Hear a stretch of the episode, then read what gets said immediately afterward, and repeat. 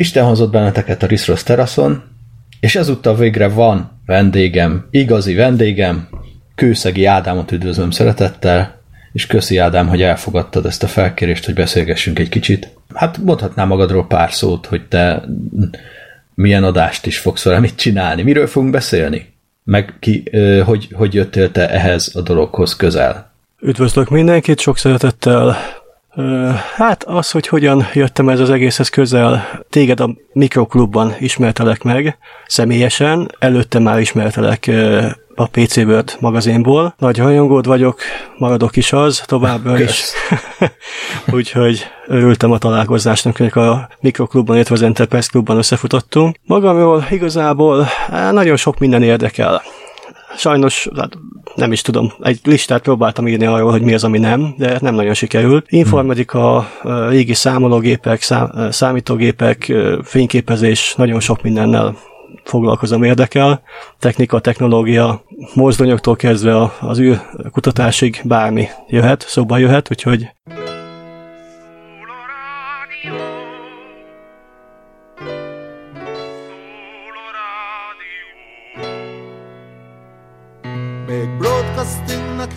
hívták, s nagyon sok pénzbe került Mikor az első speaker izgatottan a mikrofonhoz ült.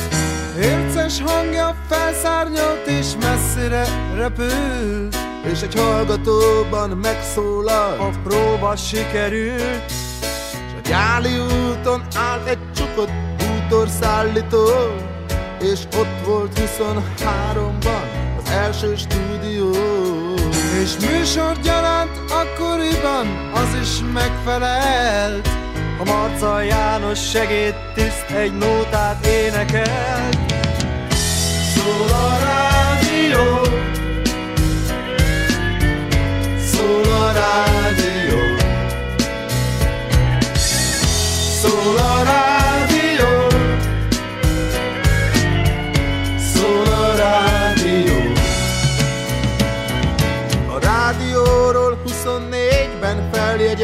feljegyezhették hogy az állatkertből sugározta az első koncertjét. S a lemezgyártók átkozták a konkurenciát Mely profit nélkül árulta a kék rapszódiát A közel lakó amatőrök tisztán hallották Mikor a csepeli adó 25-ben jó reggelt kívánt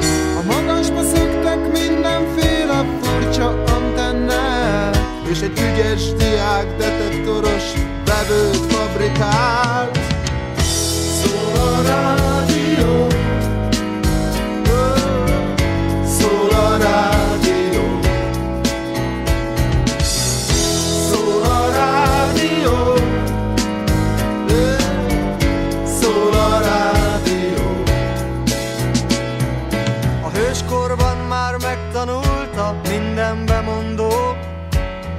tilos rögtönözni, a leírt szöveg felolvasandó. Máskottázát és filogás Lilit kevesen ismerték, azt tudtam minden hallgató, hogy a hangjuk milyen szép, és a gyermekek a dobozban a bácsit keresték, és a nagymamák a politúrját szépre vixelték. A postások a vevőktől és fizetni kellett egyformán a jó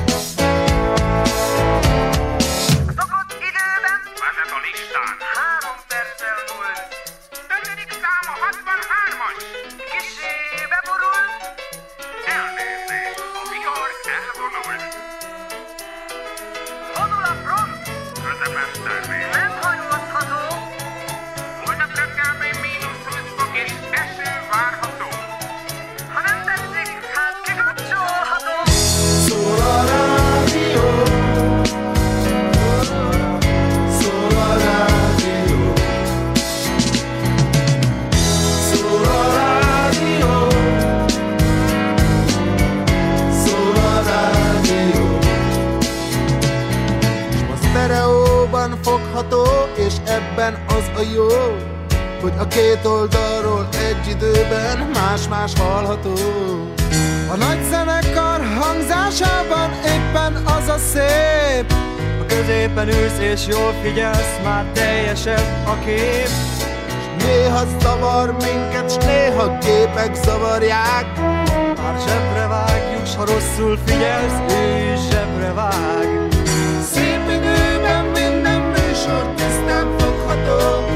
És a programban a régi dal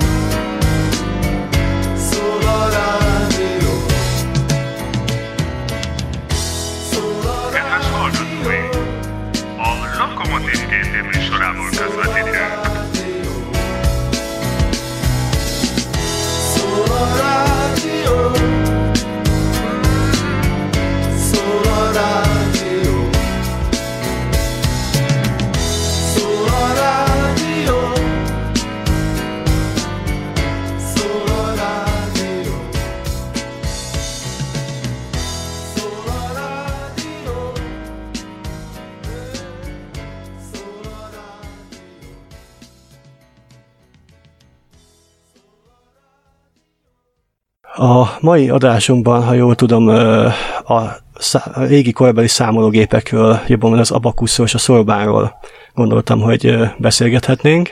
Ugye erről beszéltünk, Így van. és hogy ez hogy jött nekem ez a szorobán. Én nem ismertem régeből ezt a fagolyós kis japán számoló eszközt, Tehát akkor az abakusz az nem ugyanaz, mint a szorobán, ugye? Ezt tisztázzuk le, mert ez nekem szerintem sok emberben ez ilyen szinonimaszerű, vagy egyáltalán nem is hallott még a szorobánról, csak az abakuszról. Tulajdonképpen az abakusznak ez, ez egy gyűjtő névnek nevezhető. Az abakuszokon belül található a szorobán, amely japán, a Choti, amely egy orosz ö, ö, gyártmány, vagy oroszok találták ki, illetve a kínai Suanpan, amely számoló táblát, vagy számoló tálcát jelent lényegében. Én az iskolában sajnos nem használtam, nem ismertük ezt a számoló eszközt. Régebbi iskolákban ö, szüleim használták még. Akkor egy óriási nagy méretű a tábla mellett helyezkedett el egy ilyen a nagy fagolyós számolóeszköz volt. Ugye az abakusznak a lényege az, hogy vízszintes tengelyeken fagolyók helyezkednek el, egy-egy tengelyen tíz darab golyó helyezkedik el, amelyeket jobbra-balra lehet tologatni, és lentről fölfelé a tengelyek különböző értékeket képviselnek. Alulról ugye az egyesek, fölfelé a tízesek, százasok, ezresek, és így tovább. Ezek a helyi értékek, és ezeknek a segítségével lehet számolni. Úgyhogy egy-egy golyó gyakorlatilag egy egységet jelent, a legalsó értelmesen akkor egyet, a következő tizet, és így tovább. A japán szorobán egy kicsit másképpen épül föl, ott függőlegesen vannak elhelyezve a tengelyek, amelyeken golyók vannak. Van egy keresztléc ö, a golyók között, alul a keresztléc alatt található négy darab golyó, amely egyenként egyes értékeket képvisel. Felül egy elválasztó keresztléc, amely lényegében a, az értéket adja meg, hát később elmondom, hogy hogyan. Felül pedig egy darab golyó helyezkedik el a tengelyen. A szorbán nullázása úgy történik, hogy a, az alsó golyókat az alsó, legalsó léchez kell letolni, a felsőket pedig a felsőhöz, és a középső léc lényegében az értékadó léc, ahova, hogyha oda toljuk az alsó vagy a felső golyót, akkor egy számérték keletkezik. Hogyha feltoljuk a, a léchez, a középső léchez a négy, a, igen, a négy darab alsó golyót, illetve letoljuk a felső egyet, az kilencet jelent. Ugye 5 meg 4, 9. Uh-huh. Úgy tudunk tovább lépni, a tizet úgy kapjuk meg, hogyha jobbról balra a következő egység, tehát a, a tízesek egységében egy alsó golyót, ami egyet képvisel, illetve jobban mondva azon a, lé, azon a tengelyen ugye tizet jelent az a golyó, Igen. azt feltoljuk, a egyesek tengelyén pedig nullázzuk. Gyakorlatilag eltávolítjuk a középső léctől a golyókat, golyót. átléptünk a tízeshez. Így attól függ, hogy egy szorobánon hány tengely helyezkedik el, annyi tízesben, annyi helyértékben tudunk számolni. Lényegében, uh-huh. hogyha sok-sok-sok tengelyes, 13 tengelyes általában az alap, de egészen elmehet ö, 24-25 tengelyig is, vagy bármilyen hosszúságig. Aha. Japán Szorobán Múzeumban láttam egészen hosszúakat, nem voltam ott sajnos személyesen, de interneten megnéztem. És ugye egészen milliókig, milliárdokig el lehet számolni, amit egy zsebszámológéppel nem lehet megtenni, mert ott ugye 10-es, 12-es, attól függ milyen a számológép helyi érték van. Uh-huh. Itt, hogyha nem a jobb ö, szélső sorról indítjuk a számolást, hanem középről, tulajdonképpen a japánok érdekes módon rögtön a szorban közepéről kezdenek el számolni, akkor ugye tizedeseket is lehet számolni. 0,000 akármennyit Bármi, lényegében. igen. Úgyhogy bármennyit. Úgyhogy ők kapásból középről kezdik a számolást, hogy attól függően, hogy ez, ez hogyan, hogyan szeretnék, mit szeretnék számolni. Szorobánnal uh-huh. tulajdonképpen nagyon sok mindent lehet még számolni, úgyis, mint mértékegységeket, átváltást és a többit. Van egy nagyon jó weboldal, a Szoroban, ugye ékezetek nélkül szoroban.hu oldal, amelyet Vajdó József úr üzemeltet. Ő Makon él, és az a érdekessége, hogy ő szorobánokat készít ö, házilag a kis műhelyében, de nagyon nagy tételben így iskoláknak is tud szállítani, és lehet tőle rendelni is szorobánokat, illetve készítette különböző tananyagokat is, mert a felesége pedig tanárnő, és az iskolában szorobánnal oktat, amelyet ráhelyez egy ö, hagyományos írásvetítő gépre, és azt ki tudja vetíteni. És ezáltal lényegében, ahogy ő ott számol, a golyók látszanak. A, ugye az ánykép látszik lényegében a szorbánból, de a diákok ezt látják, hogy mi hogyan történik ott. Gyerekeknek a, az iskolában a matematika oktatáshoz nagyon hasznos ez, a, ez az eszköz.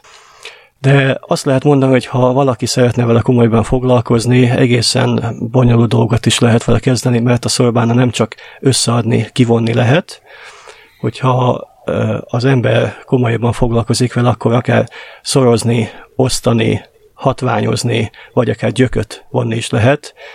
No. Ilyenkor már szükséges hozzá egy papír és egy ceruza, mert kell bizonyos értékeket lejegyzetelni.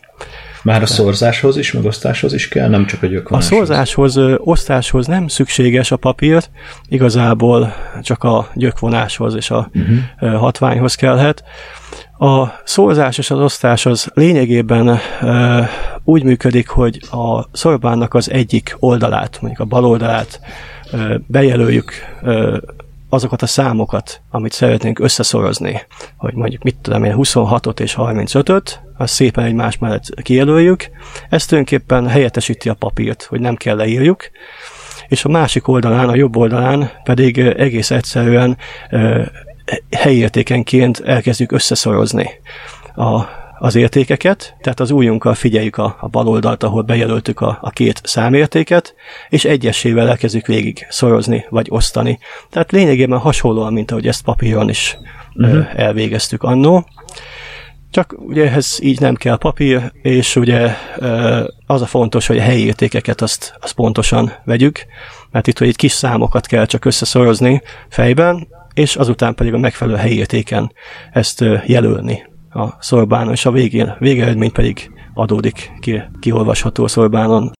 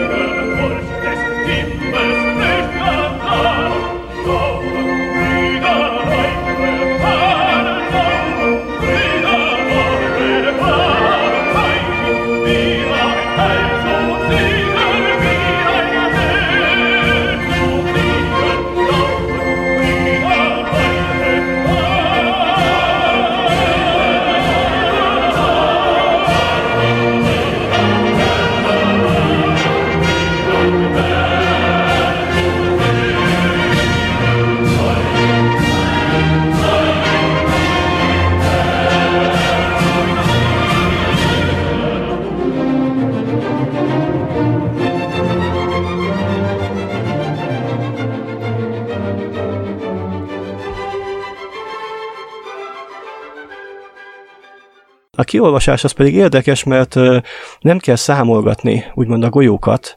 Ezt tudnám azt hasonlítani, mint a, a morze jelek is, amikor az emberek morzéznak, rádiómatőrök, hogy lényegében ott ők nem a hosszú és a rövid sípolásokat úgymond fejben számogatják, hanem van egy hangképe a, a morzénak, morzéjelnek, és azt a hangképet ő, ő megtanulta.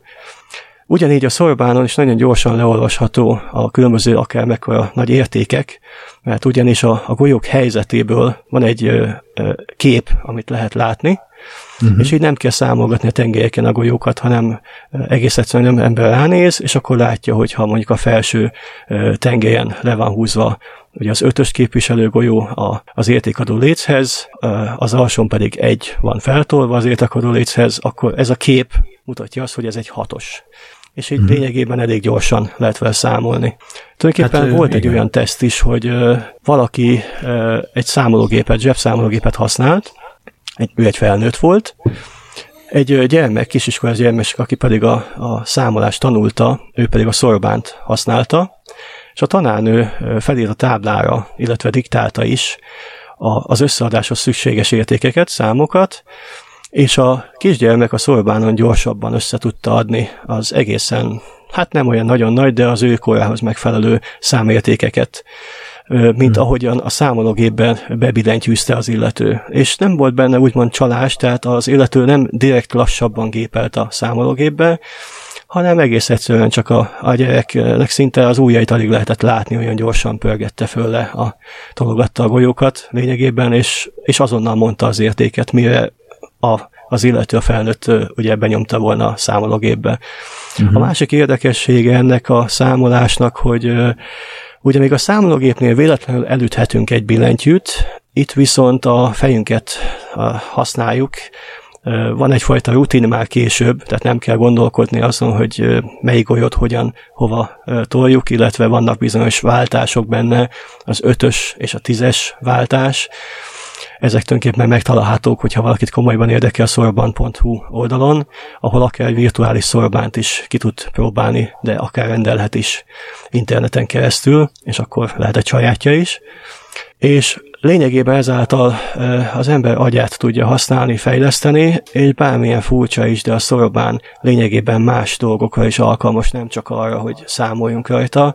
Azt mondják, hogy aki szorobánt használ, annak sokkal könnyebb a nyelvtanulás elsajátítása is, azáltal, hogy ezeket a kombinatikai dolgokat a fejében jobban tudja használni, tehát úgymond nem lustul el az ember agya ezzel a sok elektronikus kütyűvel, ami, amit ugye mostában használnak, ami nagyon-nagyon hasznos és, és jó dolog, de nem árt azért, hogyha néha a fejünket is használjuk. Hát ez Valószínűleg így van. Hát igen, végül ha ránéz az ember egy abakuszra, meg ahol végül is meg kell számolnod, ott rá, első ránézésre nem biztos, hogy jól látszik, hogy egy hosszú sorgolyóról van szó viszonylag a, a szorobánnál, meg ez egy nagyon kis területen egy jellegzetes mintát ad, úgyhogy tényleg zseniálisan uh, ki van. Mióta használnak ilyet az emberek? Én nem tudom.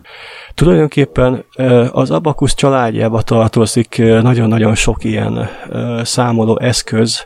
Régebben voltak agyak, táblák, sőt azelőtt hát vissza tudunk menni több évezredre, amikor az ember farkas csontokba rovásokat vágott bele, vagy akár egy fa lécet, egy fa ágat, illetve egy fa lécet tulajdonképpen belevágott rovásokat különböző mintázatokban, ezzel jelölte azt, hogy mondjuk hány állatot, vagy hány terméket értékesített, vagy adott át másnak, és érdekes módon ezzel nyugtát is tudott adni, mert ezt a falécet később ketté hasította, és ezáltal az egyik félnél maradt az egyik fele, a másik félnek, akinek úgy átadta a terményt vagy az állatokat a másik fele, és azon rajta volt a számérték, és ugye a fahasítása az nem történik teljesen pontosan, uh-huh. ezért, hogyha találkozott az illetővel, akkor tudta bizonyítani, hogy mit is cserélt vele, ugye akkor még nem beszéltünk pénzről,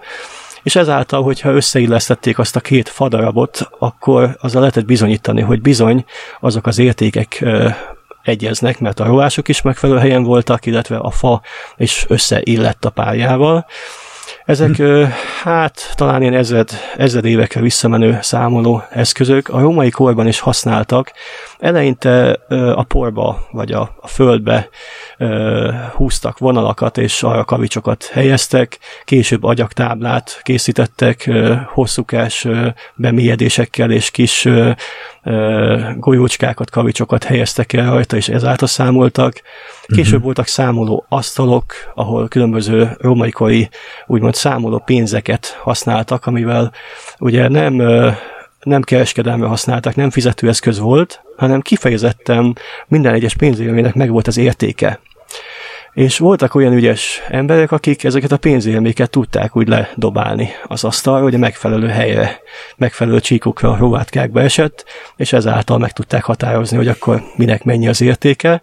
Később a rómaiak kitalálták azt, hogy egy bronz keretbe vájatokat készítettek, és szegecseket helyeztek bele, amelyeket hasonlóan, mint az abakusznál, ugye ez is egy abakuszféle volt, tudtak tologatni, és ezáltal tudtak számolni.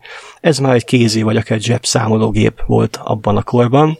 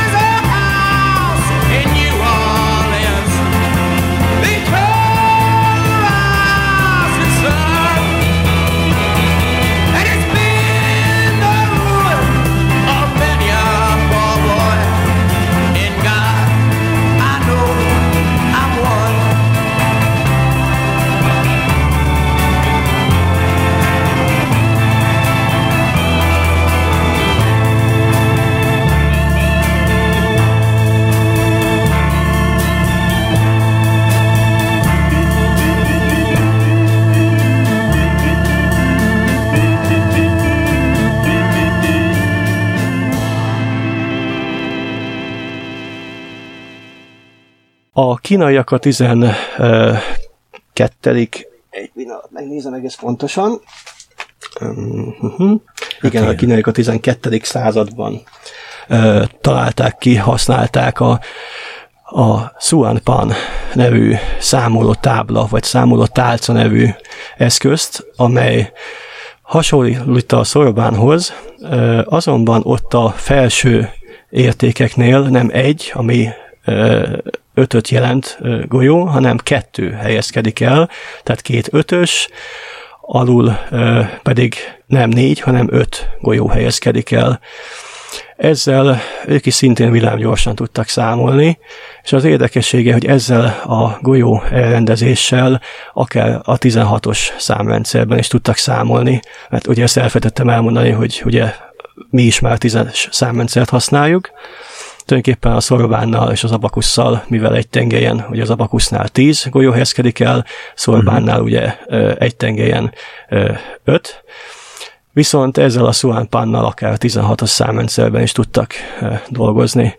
Ami hmm. még érdekessége, hogyha egy kicsit elkanyarodunk az informatika felé, és a kettes, tehát a bináris számrendszerhez, akkor pedig a szorobánnal lehetőségünk van akár bináris számokat is összeadni, kivonni mert uh, tulajdonképpen jobbról balra, hogyha haladunk, ugye az egyesek, tízesek, százasok és a többi tengelyektől, akkor ezeket a tengelyeket akkor nem uh, egyesek, tízesek, százasoknak osszuk föl, hanem egyes, kettes, négyes, nyolcas, és így tovább, uh-huh. tehát a bináris helyértékeknek, és amelyik golyót elmozdítjuk a értékadó léc felé, uh, tulajdonképpen egy bináris számot tudunk jelölni a szorbánon, és mm. mivel a lécnek ugye két oldala van, ezáltal mindkét számot meg tudjuk jeleníteni, és akár összeadni, kivonni tudunk bináris kódban, vagy bináris módon, kettes számrendszerben. Hát igen, mert ma arra gondolunk, ha visszamegyünk a múltba, vagy legalábbis ugye, ahogy mi felnőttünk, mi papíron kellett megtanulnunk számolni,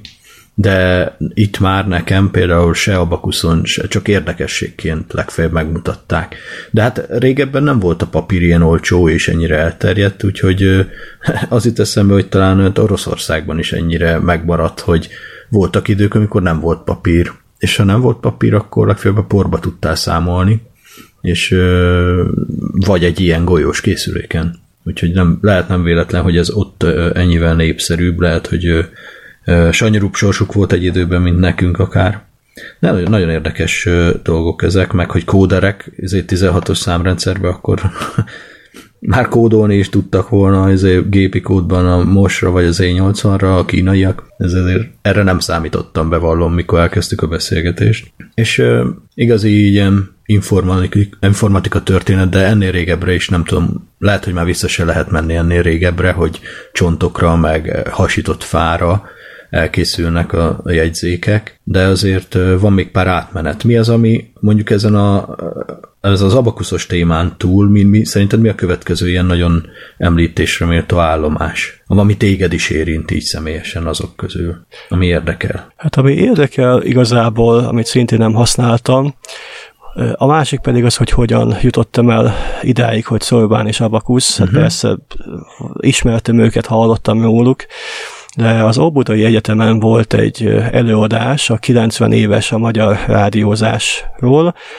amelynek a végén dr. Kutor László tanár úr említette azt, hogy ő nagyon sok minden gyűjt a informatikával és a számolással kapcsolatban, és említette, hogy ha valakit érdekel, akkor az előadás után megtekintheti az irodáját, ami egy csodálatos hely volt számomra, egy varázslatos, mert a, a padlótól a mennyezetig gyakorlatilag elektroncsövek, számítástechnikai alkatrészek, lényegében alaplapok, nagyon sok minden, ami egészen körzők, egészen a, a számolás kezdetétől indult, volt egy lehetőségem, hogy megismerkedtem vele, ő létrehozott az Óbudai Egyetemen egy nagyon csodálatos kiállítást, amely számomra egy emlékezetes dolog, mert segíthettem neki, és nagyon hálás vagyok, hogy részt vehettem benne, óriási élmény volt, amelyben a vitrinekben elhelyezett tárgyak tematikusan mutatják be a számolás és a számítástechnika és a adatrögzítés történetét, mindenkinek ajánlom, hogyha ezt meg tudja tekinteni, akkor mindenképpen tekintse meg, akár személyesen, akár pedig interneten keresztül elérhető, vannak képek róla. Ugye az első vitrin az kapásból a körzőkkel, régi körzőkkel indul, amit én is nagyon kedvelek, hát iskolában használtuk mindannyian, de nem is gondoltuk azt, hogy ezzel nem csak rajzolgatni lehet, hanem ezzel mérni, számolni is lehet. Lényegében az ember, amikor felnézett az égre, akkor látta, hogy a csillagok, a, a hold, az égi testek, hogy változnak, és egyfajta körpályát írnak le, és így a, a körzővel, egy derékszöggel és egy, egy mérőonnal, mérőléccel gyakorlatilag a, a régi emberek csodálatos épületeket, katedrálisokat, nagyon sok mindent fel tudtak építeni. Hát akár ha csak vesszük a piramisokat, és nagyon sok ilyesmit, amit elképzelhetetlen, hogy olyan tájolással tudták megvalósítani. Ha jól tudom, a Keops piramis az talán néhány fokkal tér csak el az észak-déli tájolástól, és az is talán azért, mert azóta változott ugye a mágneses pólusoknak a, az elhelyezkedése, és csak talán emiatt lehet a, ez az eltérés.